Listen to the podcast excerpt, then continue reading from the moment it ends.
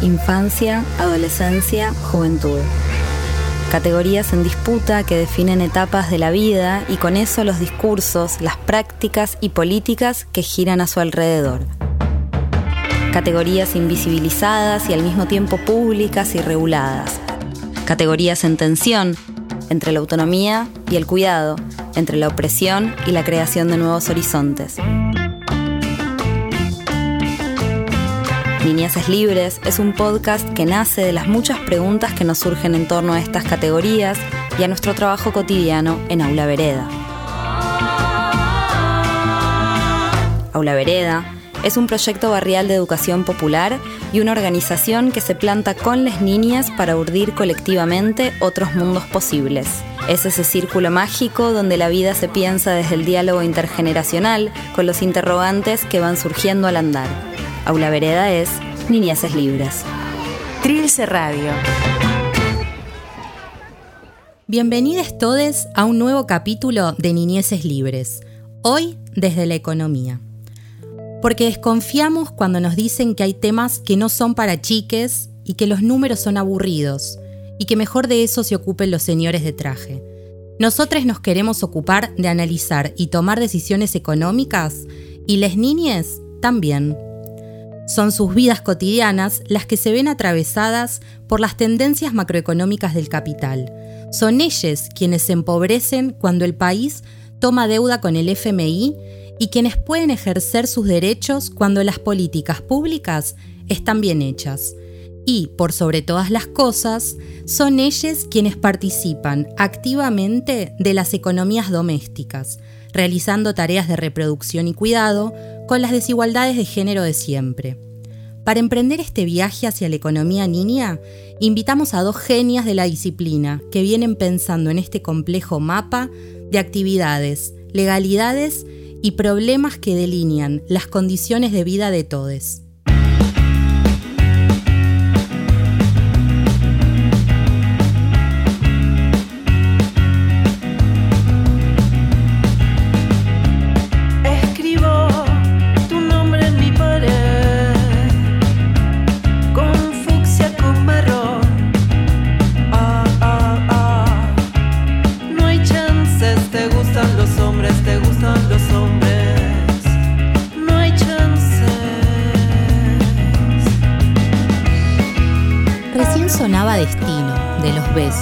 Que nos prestaron su música para que suene en este podcast y les agradecemos infinito por musicalizarnos la reflexión. Las invitadas de hoy son Estefanía Pozo y Natsumi Yokida. Estefi es licenciada en comunicación y máster en periodismo. Hoy trabaja en ámbito financiero, Radio Nacional, Radio 10, Futurock y C5N y con ella aprendimos a leer la realidad económica con perspectiva de género. Natsumi es economista e integrante de Economía Feminita, y cuando nos habla de economía, entre su palabra se desliza una invitación constante a luchar para cambiar el mundo. Nos sumergimos ahora en nuestra coyuntura político-económica y le preguntamos a Steffi y a Natsumi. En los últimos años vivimos en el mundo, en la región y en la Argentina cambios en las estructuras económicas que modificaron nuestras cotidianidades, colectiva y personalmente. ¿De qué manera estas transformaciones macroeconómicas afectaron a las niñeces? Las transformaciones macroeconómicas de los últimos años tuvieron un impacto diferenciado y en particular muy negativo para las niñeces. Esto no es muy difícil buscar los datos de pobreza, que es uno de los indicadores que podemos medir en términos sociales el impacto sobre todo de la devaluación. ¿no? Sabemos que cuando hay un aumento muy fuerte del dólar, eso tiene un correlato en los precios y como la pobreza en Argentina se mide por ingresos, está claro que aquellos niños, niñas, niñas que viven en hogares que no llegan a cubrir las canastas básicas, están por debajo de la línea de las necesidades básicas, ¿no? Muchas veces incluso también por debajo de las necesidades alimentarias. En el caso de la Argentina, uno de cada tres pobres, de cada tres personas pobres, tiene menos de 14 años. Y cuando miramos a toda la población menor de 14 años, el 56% está por debajo de la línea de pobreza. ¿Qué quiere decir esto? Que uno de cada dos niñas hoy en la Argentina no llegan a tener lo básico. Uno de cada dos. Une de cada dos.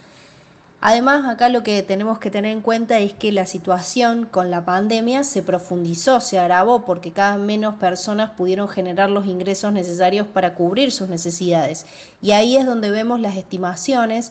En el caso de UNICEF hizo un ejercicio y consideró que a fin de año, por el impacto de la pandemia, la cantidad de personas pobres, de niñas pobres, sería casi del 63%. Esto significaría un aumento de 1,3 millones de niñas que en la Argentina pasaron a aumentar, a engrosar la fila de las personas empobrecidas. Y por supuesto que también hay algunas personas que no llegan a comer y esto es absolutamente crítico, crítico porque estamos hablando de eh, niñas que, que no llegan siquiera a satisfacer sus necesidades básicas alimentarias y que es fundamental en una etapa de crecimiento. Así que la volatilidad, las complicaciones macroeconómicas, si se cuentan en cuerpos, seguro que tenemos que contarla en cuerpo de niñas. El sistema está en constante transformación. Ha pasado por distintas etapas que distinguen de qué forma se acumula riqueza, en qué sectores, en qué países, bajo qué formas específicas. Puntualmente, desde la década del 70, que puede observarse una nueva división internacional del trabajo, que tiene que ver con que los países que suelen llamarse centrales, ricos o clásicos, ya no producen ellos mismos todo lo que solían, sino que se han relocalizado muchas partes de la producción, o casualidad, los trabajos más simples, monótonos, menos calificados y peor remunerados, en otros países, como por ejemplo de Asia. Esto cambia el tipo de trabajos que se requieren, por ejemplo, en Estados Unidos o Europa, porque se quedan mayormente con las partes de la producción que demandan profesionales, tareas complejas y donde está puesta la creatividad en juego. Y esto afecta la calidad de vida de las familias en general y también rasgos específicos como la educación, qué tipos de contenidos se van a potenciar a la hora de transmitir conocimiento y demás. Cada vez que hay cambios fuertes en cómo se organiza esta producción y el consumo global, cambia cómo nos formamos, qué valores nos transmitimos. Por ejemplo, estos cambios estuvieron acompañados en muchos lugares y momentos por una oda a la libertad, en realidad al liberalismo, en otras por el proteccionismo, etc. Por tener en el centro la acumulación de riqueza y no qué vida queremos, como humanidad también nos reproducimos más bien como la fuerza de trabajo que necesita el sistema. En Latinoamérica estos cambios obviamente también provocaron sacudones. Justamente desde los 70 a partir de las dictaduras militares, lo que viene sucediendo es que se contrajeron muchísimo los salarios y las condiciones de vida, que no se pudieron recuperar incluso con otros ciclos eh, posteriores, como una forma de compensar las ganancias que no generan de otra forma los capitales que se instalan acá. Esto toma formas en la situación en las casas, los cuidados, el tiempo que tenemos, la infraestructura educativa y los contenidos que se brindan. Y el choque de expectativas entre la capacidad que se tiene como persona y lo que luego se puede realizar cuando nos insertamos o intentamos insertarnos en el mercado de trabajo. Me parece que es importante ver a las niñas no solo como lo que es la humanidad en potencia o el futuro que nos prometemos, sino que todos los días viven en carne propia, al igual que los adultos, lo que hace el sistema de ellas.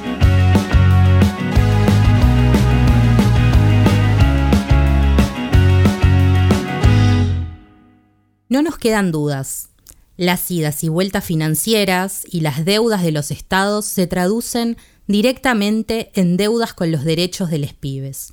O como dijo Steffi, las transformaciones macroeconómicas se cuentan en cuerpos de niñas. Esas infancias que hoy deben también jugar con las reglas del sistema, como dijo Natsumi, son las nunca consultadas ni consideradas a la hora de tomar decisiones en este campo. Pero las cuestiones macroeconómicas se sostienen sobre otra economía, invisibilizada y despreciada, pero necesaria para la reproducción de la vida.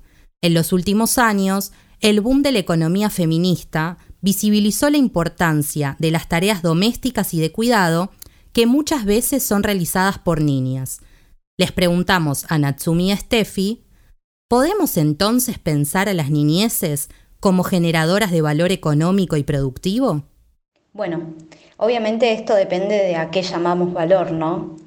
De acuerdo a las corrientes de pensamiento que yo rescato, el capitalismo reconoce como valor aquellos productos del trabajo que se realizan de forma social para otros, pero con la característica particular de ser para un otros con quienes no tenemos necesariamente un vínculo personal y donde ese trabajo es privado e independiente.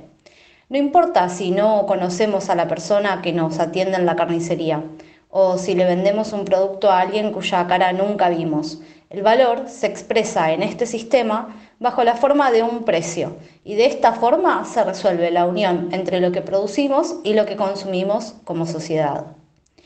Por eso quedan, en apariencia, desvalorizadas las tareas domésticas y de cuidado, porque son un trabajo que hacemos para otros pero donde ese otro suele ser alguien con quienes tenemos una relación personal, gente que conocemos o con quienes conformamos un hogar.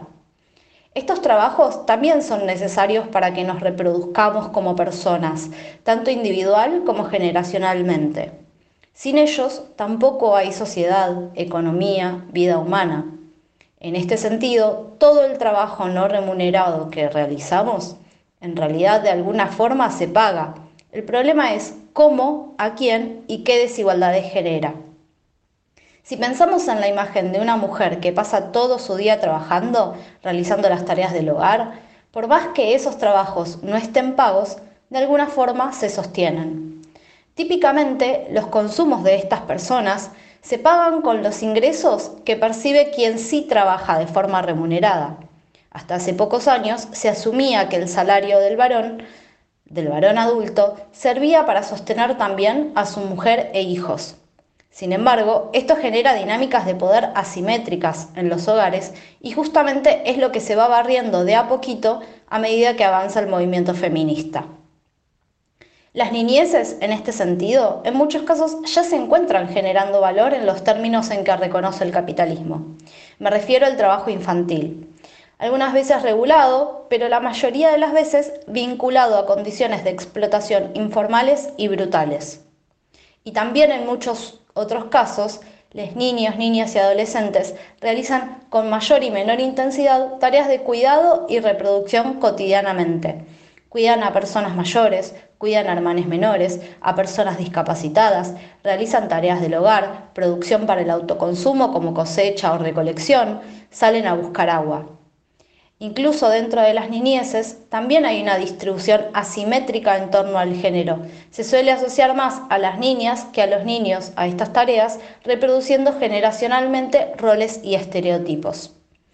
Creo que la economía feminista en particular y más en general todo pensamiento que se plantea entender las leyes del capitalismo para poder pensar una acción política transformadora desde la clase trabajadora, cuando pone en el centro esta crítica a que lo que llamamos valor es lo que se hace de forma privada y remunerada, expone al mismo tiempo que si pensamos más en general en la reproducción de la vida, aparecen estas nociones de trabajo que son más amplias, donde claramente las niñas, niñas adolescentes no son una figura pasiva, sino que están haciendo a la sociedad, forman parte activa de ella y como tales también se ven atravesadas por las diferenciaciones que genera la forma en que nos organizamos. ¿Son las niñeces o se pueden pensar a las niñeces como generadoras de valor? Bueno, creo que eh, hay, en esta pregunta tenemos dos cuestiones. Por un lado, la respuesta ideal y por otro lado, la, respuesta de lo que sucede en la realidad. Por el lado de, lo ideal, tenemos que pensar que las niñeces y sobre todo las adolescencias deberían ser momentos a donde, eh, si bien con algunas responsabilidades, no deberían ser como el núcleo troncal de, la generación de valor en un, hogar, ¿no? Son, son, etapas de crecimiento, de formación, y eso requeriría una, mm, por lo menos una dedicación temporal a, ese crecimiento personal y a ese desarrollo personal en una etapa donde, bueno, justamente se está haciendo eso, se está creciendo y se está desarrollando. eh, en ese sentido, nos chocamos entonces con la realidad. Hay hogares que tienen mucha necesidad o por lo menos funcionan alrededor de ciertas, eh, ciertos eh, miembros de esa familia, que suelen ser los hermanos mayores, y ahí lo digo en, masculino, pero estoy siendo muy injusta porque suelen ser las hermanas, las mujeres de los hogares, quienes se hacen cargo de la gestión cotidiana, de comprar, de cocinar, de, bueno, de hacerse cargo del cuidado, de eh, estar en un momento en el que la madre, el padre, los adultos de la casa tienen que salir, un poco como el, apoyo de los adultos son ahí las, las adolescentes sobre todo. Y eso genera muchas tensiones porque en general eh, es, es, un trabajo no reconocido, ¿sí? es, es muy invisibilizado dentro de los hogares porque se toma como eh, un aporte a la organización familiar, pero eso no tiene ningún tipo de beneficio, todo lo contrario, ¿no? En general quita tiempo, también genera tensiones entre les hermanes, porque si una eh, hermana mayor le ordena a uno menor que tiene que hacer la tarea o que tiene que hacer, no sé, algo que genere tensión, que sea una tarea difícil, ese hermano probablemente pueda llegar a responderle, vos no sos mi mamá. Entonces empiezan las tensiones al interior o, en las relaciones entre hermanes sin una, adulte que medie en esa, en esa tensión si ese adulto no está en ese momento. Entonces genera una, una suerte de muchas responsabilidades y de muchas tensiones, sobre todo para quienes son las encargadas de llevar adelante esas tareas. Me parece que sería fundamental empezar a reconocer el aporte importantísimo que hacen eh, sobre todo las adolescentes al interior de, los hogares. Y, bueno, y es una gran pregunta si llamamos a eso trabajo. Para mí sí, es trabajo. Es trabajo porque es un trabajo que, es muy importante para el sostenimiento de ese, de ese hogar, para la generación de ingresos de ese hogar, porque eso quiere decir que hay adultos que salen a la calle a, buscarse eh, el ingreso de la familia y que, bueno, el aporte que hace esa adolescente en general eh, permite justamente esa generación de ingresos. Entonces sí es un trabajo y me parece que, hay que hacer mucho, mucho esfuerzo para empezar a reconocer ese aporte fundamental que hacen las adolescentes, sobre todo, las, las hermanas también, y en, una menor medida, porque sabemos que la, la vida es patriarcal, el sistema es patriarcal, los varones más grandes, que suelen tener otros roles también, ¿no? Eh, me parece importantísimo que se visibilice, que se, que se empiecen a pensar las dinámicas de tensiones hacia adentro del hogar, de cómo se genera eso, que se reconozca afectivamente ese trabajo, la importancia de ese trabajo y en lo ideal, eh, por supuesto que sería importante que no tengan el rol exclusivo, la responsabilidad y la obligación de tener que hacerlo, sino que se entiende que también forma parte de, la organización del hogar, ¿no? Creo que es un tema eh, intenso y, y, hay que tener no solamente una perspectiva económica de justicia, sino también una perspectiva afectiva en todo esto que me parece muy, muy relevante.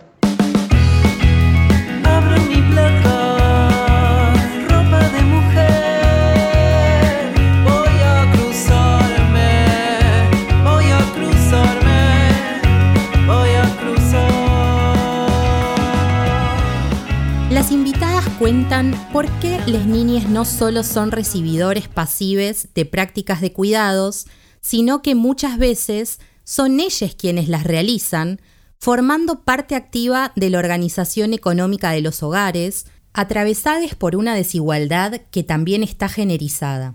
En este sentido, nos queda resonando la propuesta de Steffi de una perspectiva afectiva, que nos habilite nuevos matices y nuevas formas de mirar estas experiencias productivas. Nos vamos despidiendo y nos quedan muchas preguntas y algunas pistas para seguir pensando. Queremos agradecerles a Natsumi y a Steffi, a los besos y a ustedes que están escuchando del otro lado. Para cerrar, una última pregunta que entrelaza las responsabilidades políticas con las decisiones económicas y una perspectiva intergeneracional. Las niñas habitan contextos y territorios particulares para los cuales se torna necesario insistir en propuestas desde el Estado que promuevan un ejercicio pleno de sus derechos. La AUH, la pensión madre de siete hijes y la tarjeta alimentar son algunas, pero ¿podrían pensarse otras propuestas en función de considerar a las niñas como personas que también ejercen prácticas de cuidado, además de recibirlas? El Estado viene en los últimos años desarrollando distintas políticas públicas como la asignación universal eh, por IGE, la pensión de madre por siete IGE, la tarjeta alimentaria que está directamente eh, destinada a aquellas madres que tienen a cargo niñas menores de seis años. Y ahí lo que podemos ver es que el Estado está haciendo un esfuerzo para incluir a las niñas en algún tipo de programa como sujeto de derechos. Y sujeto de derechos implica hacer algún tipo de esfuerzo económico para brindarles a las personas que no llegan a tener eh, ningún tipo de, cobertura para que no queden excluidas esas niñeces, eh, reconocer algún tipo de asistencia monetaria, por supuesto que a, los adultos que tienen que, cuidarles. Es un enfoque realmente muy importante porque reconoce que el Estado tiene que estar para nivelar los derechos, para garantizar el acceso a los derechos. Y por supuesto que la pata económica es una, es una cuestión fundamental. Em, sobre la pregunta de si podrían pensarse políticas públicas en función de considerar a las niñas como personas que también ejercen prácticas de cuidado, además de recibirlas, sí, sería interesante, pero ahí lo que tendríamos que pensar es cómo no forzamos a esos niños, sobre todo los sectores vulnerados, a no tener que eh, tener la obligación de generar ingresos porque no es su responsabilidad. Yo creo ahí que el Estado tiene mucha responsabilidad en cuidar y en igualar por lo menos el piso de oportunidades. Eh, por supuesto que no es lo mismo nacer en una familia de clase media que en una de clase alta, que en una eh, que en una familia pobre, ¿no? Pero sí es importante que como mínimo el Estado garantice un piso de derechos la alimentación desde ya, pero también otros. Em, insisto que me parece que hay que enfocar más en el cuidado y no en, pensar que tienen la responsabilidad de, eh, de, generar algún tipo de ingreso, porque bueno, son, son niñas y tienen que, tienen que eh, ser cuidadas y tienen que tener los, sus derechos garantizados, ¿eh? no, como, no como quitándole su agencia, sino potenciándole su agencia. Eso me parece muy importante.